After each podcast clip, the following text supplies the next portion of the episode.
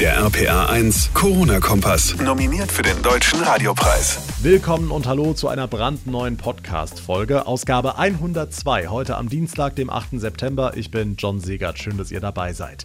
Das gute Wetter aktuell spielt vielen Gastronomen in die Karten. Viele Restaurant- und Kaffeebesitzer können gerade jetzt ein bisschen was vom verpassten Frühjahr wieder reinholen, weil die Leute draußen sitzen können. An Herbst oder Winter will so mancher Gastronom gar nicht denken. Können Heizpilze da die Rettung sein für die kalte Jahreszeit? Darüber ist eine buchstäblich hitzige Diskussion entbrannt. Wir haben uns mal schlau gemacht. Außerdem gucken nicht nur die Gastronomen mit bangen Blicken auf die Wintermonate, sondern auch Wintersportler. Wird Ski- und Snowboardfahren im Corona-Winter 2020 wirklich möglich sein? Österreichs Kanzler Sebastian Kurz sagt, ja, auch das ist Thema in dieser Ausgabe und wir beschäftigen uns mit einer neuen Studie aus Belfast, die Corona bei Kindern untersucht hat und behauptet, wir haben uns monatelang auf die falschen Symptome konzentriert. Die ganzen Ergebnisse gibt's ebenfalls gleich nach den wichtigsten Infos vom heutigen Tag. Knapp ein halbes Jahr ist es jetzt her, dass uns das Coronavirus voll erwischt hat. Uns, das heißt uns alle, aber besonders hart eben die Gastronomie. Hotels, Restaurants, Kneipen, Diskos. Ist ja auch logisch, wenn wir im Kampf gegen Corona auf weniger Kontakte setzen, weshalb sich die Branche auch nur langsam erholt. Fast 18 Milliarden Euro Umsatzausfall bilanziert der Deutsche Hotel- und Gaststättenverband heute bundesweit. RPA1-Reporter Olaf Holzbach, für Rheinland-Pfalz sieht es wahrscheinlich nicht viel besser aus, ne? Nee, das ist kein Geheimnis. So um die 2 Milliarden Euro fehlen im Land an Umsätzen aus dem ersten Halbjahr 2020. In den Ferien und danach wurde es langsam besser, aber eben nur langsam und bei weitem nicht für alle. Besonders Stadthotels gucken weiter in die Röhre. Tourismus verändert sich. Man will nicht unbedingt äh, mitten in der Masse sein, in Zeiten, in denen das Virus noch kursiert.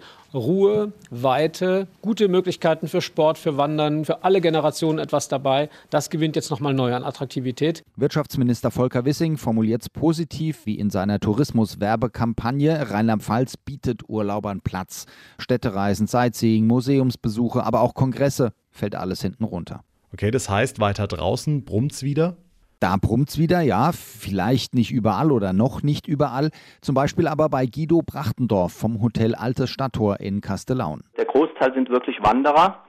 Und was jetzt seit äh, der Corona-Krise auch anders geworden ist, wir haben jetzt vermehrt auch mal öfter Langzeiturlauber, dass wir also regelmäßig jetzt auch Gäste haben, die eine Woche oder auch sogar mal länger bleiben. Und das ist natürlich eine schöne Entwicklung. Die in den Herbstferien ruhig anhalten darf, sagt er. Den Kollegen in Koblenz, Mainz, Trier hilft das nicht. Ja, Herbst ist ein gutes Stichwort. Auch wenn es draußen noch anders aussieht, die kalte Jahreszeit steht vor der Tür und da knüpfen sich viele Hoffnungen an ein Gerät aus Metall. Zwei Meter hoch, kostet rund 200 Euro. Olaf, können Heizpilze die Rettung sein? Ja, sie allein sicher nicht. Am härtesten traf und trifft Corona ja die Hotels und vor allem die in der Stadt, weil bei Städtereisen, Messen, Kongressen immer noch nichts geht. Für eine Kneipe kann das alles anders aussehen. 30, 50, 60 Draußenplätze machen vielleicht schon einen Unterschied.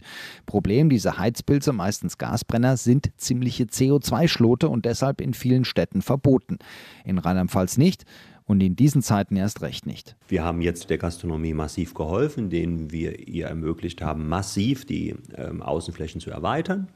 Ähm, das kommt auch gut an. Das ist ein Stück auch Lebendigkeit in der Stadt. Wir können uns das für den Herbst so lange vorstellen, wie es auch von der Gastronomie selbst gewünscht ist. Der Mainzer Oberbürgermeister Michael Ebling. Grünes Licht für alles, was den Wirten hilft. Über Heizpilzverbote denkt zumindest jetzt keiner nach. Muss es denn einer mit Gas sein? Ja, muss nicht. Wir haben uns umgehört in Mainz. In der Innenstadt gibt es die Zeitungsente, eine Kneipe mit großen Schirmen draußen. Mitarbeiter Christian Schulze. Was wir schon seit einigen Jahren haben, das sind Heizstrahler. Die hängen bei uns draußen an der Terrassenwand. Kennt der ein oder andere vielleicht noch aus dem Badezimmer oder auch vom Wickeltisch. Die machen ein gemütliches rotes Licht, bringen von der Temperatur auch etwas, so richtig kalt wird es bei uns ja in Mainz nicht mehr, und sind mittlerweile auch relativ energiesparend. Die etwas umweltbewusstere Lösung, auch etwas teurer, ja, aber allemal besser als maximal 15 Gäste drinnen. Die Gastronomie leidet unter Corona. Milliarden Umsatzeinbußen bundesweit. Kneipen und Restaurants setzen auf Heizpilze, um die Outdoor-Saison zu verlängern. Vielen Dank für den Überblick, Olaf Holzbach. Ganz wichtige Frage jetzt, wo die Schule wieder läuft. Woran erkenne ich, ob mein Kind an Corona erkrankt ist? Offensichtlich haben wir zu lange auf die falschen Symptome geachtet, sagen jetzt Forscher. RPA1-Infochef Jens Baumgart, was haben die rausgefunden? Hm, wir wissen ja, äh, viele Kinder zeigen sowieso gar keine Symptome. Insofern ist es ohnehin schwierig, Corona bei Kindern zu erkennen. Und ähm, Wissenschaftler aus Belfast, die haben jetzt festgestellt, typische Symptome bei Kindern sind Bauchschmerzen, Erbrechen und Durchfall. Es wurde da eine große Studie durchgeführt an fast 1000 Kindern und fast die Hälfte derjenigen, die dann tatsächlich Corona hatten, äh, hatte eben keine Symptome gezeigt wie Husten oder Verlust des Geschmackssinns, sondern die hatten es eben im Bauch. Magen-Darm-Probleme, also ganz ganz offensichtlich typisch bei Kindern. Okay, heißt für Eltern, wenn mein Kind Probleme hat mit Magen und Darm, unbedingt zu Hause lassen und nicht in die Schule schicken.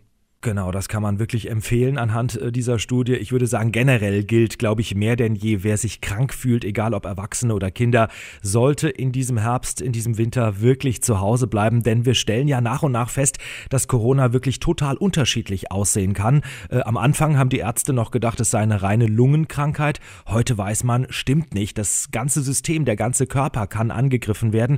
Oft ist es die Lunge, ja, aber sehr oft sind es auch die Gefäße. Zum Beispiel, wer zu Thrombosen neigt, muss auf aufpassen. Die Organe können angegriffen werden bis hin zur Bauchspeicheldrüse und, und, und. Ja, und Kinder sind eben offensichtlich vor allem im Bereich der Verdauung betroffen. Die Infos von Jens Baumgart. Vielen Dank.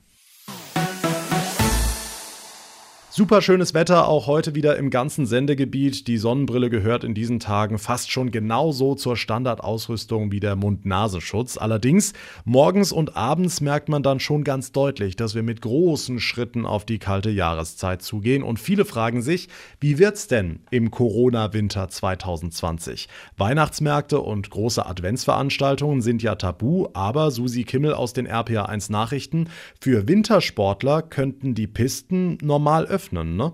Ja, zumindest in Österreich, das sagte heute Kanzler Kurz.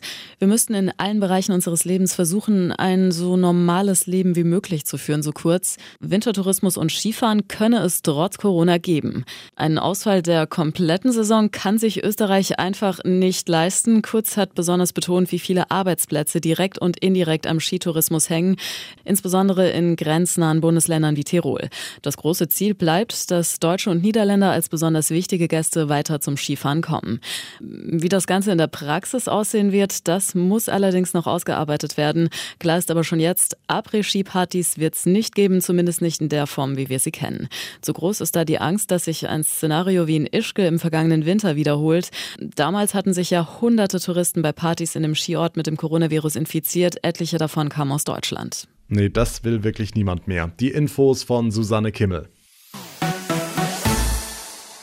Im Kampf gegen die Corona-Pandemie stehen unsere Gesundheitsämter an vorderster Front. Die Mitarbeiter haben die wahnsinnig wichtige Aufgabe, die Infektionsketten zu durchbrechen, heißt viel recherchieren und telefonieren. Wer hatte Kontakt zu wem, wer muss deshalb in Quarantäne, auch die muss überwacht werden. Bundeskanzlerin Merkel hat heute in einer Videoschalte Danke gesagt und Unterstützung versprochen. Am Telefon ist die Landrätin des Kreises Mainz-Bingen, Dorothea Schäfer. Schönen guten Abend, Frau Schäfer. Das Lob der Kanzlerin hat gut getan, schätze ich, oder? Sie laufen und laufen, sind in diese Pandemie hineingekommen und haben wirklich das Allerbeste draus machen müssen. Und ich habe heute aus dieser Videoschalte auch mitgenommen, dass wir da nicht alleine sind, sondern dass es den anderen natürlich ganz genauso gegangen ist. Mhm, weil man sich von Anerkennung allein ja aber nichts kaufen kann, stellt die Bundesregierung insgesamt 4 Milliarden Euro bereit. Sie sagen, dass dieses Geld dringend dafür genutzt werden muss, die Fachkräfte besser zu bezahlen. Das liegt daran, dass wir leider nicht so gut eingruppieren dürfen, wie wir es müssten. Denn wir stellen fest, dass sich äh, vielfach gar niemand mehr bewirbt, der oder die die Erfahrung mitbringt. Hm, gute Leute zu finden und zu halten ist aktuell also ein echtes Problem, wenn die woanders einfach mehr verdienen. Genau so ist das. Ich glaube, dass es wichtig ist, den angehenden Ärztinnen und Ärzten zu zeigen, dass auch im ähm, öffentlichen Gesundheitsdienst eben attraktiv ist. Die Gesundheitsämter bekommen in den nächsten Jahren viel Geld vom Bund, um den Kampf gegen die Pandemie bewältigen zu können. Dringend nötig, um gutes Fachpersonal zu bekommen, sagt die Landrätin des Kreises Mainz-Bingen, Dorothea Schäfer. Vielen Dank für das Gespräch. Und damit komme ich zum Ende der heutigen Ausgabe. Wenn euch unser Podcast gefällt, dann würde ich mich sehr freuen, wenn ihr mir eine Bewertung bei iTunes hinterlasst. Und ihr könnt immer auf dem Laufenden bleiben, keine Folge mehr verpassen, wenn ihr den Corona-Kompass ganz einfach abonniert. Mein Name ist John Segert. Ich bedanke mich ganz herzlich fürs Zuhören, wünsche euch einen schönen Abend und wir hören uns dann in der nächsten Ausgabe, Folge 103 wieder. Bis dahin macht's gut und vor allem bleibt gesund. Nominiert für den Deutschen Radiopreis in der Kategorie Bestes Nachrichten- und Informationsformat.